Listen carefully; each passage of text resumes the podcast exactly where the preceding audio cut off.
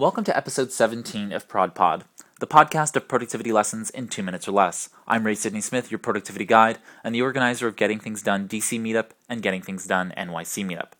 Dr. Spencer Johnson wrote and published his New York Times five years running best selling book, Who Moved My Cheese An Amazing Way to Deal with Change in Your Work and in Your Life, in 1998. I read this oft cited business fable back in 1999 or 2000 for the first time, and it represented a major change in my thinking about my life and specifically my productivity.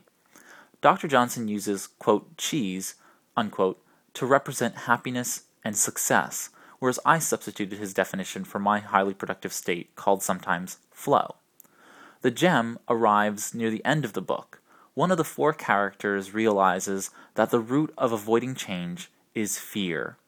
After this experience, he writes these words of wisdom Change happens. They keep moving the cheese. Anticipate change. Get ready for the cheese to move. Monitor change. Smell the cheese often so you know when it is getting old. Adapt to change quickly. The quicker you let go of the old cheese, the sooner you can enjoy new cheese. Change. Move with the cheese Enjoy change.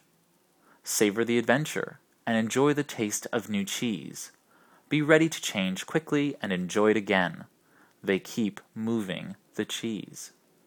My final thoughts Who Moved My Cheese is a great book and well worth the read. I hope you enjoyed this episode of Prod Pod. This is Ray Sidney Smith, and thanks for listening. Here's to your productivity success in two minutes or less.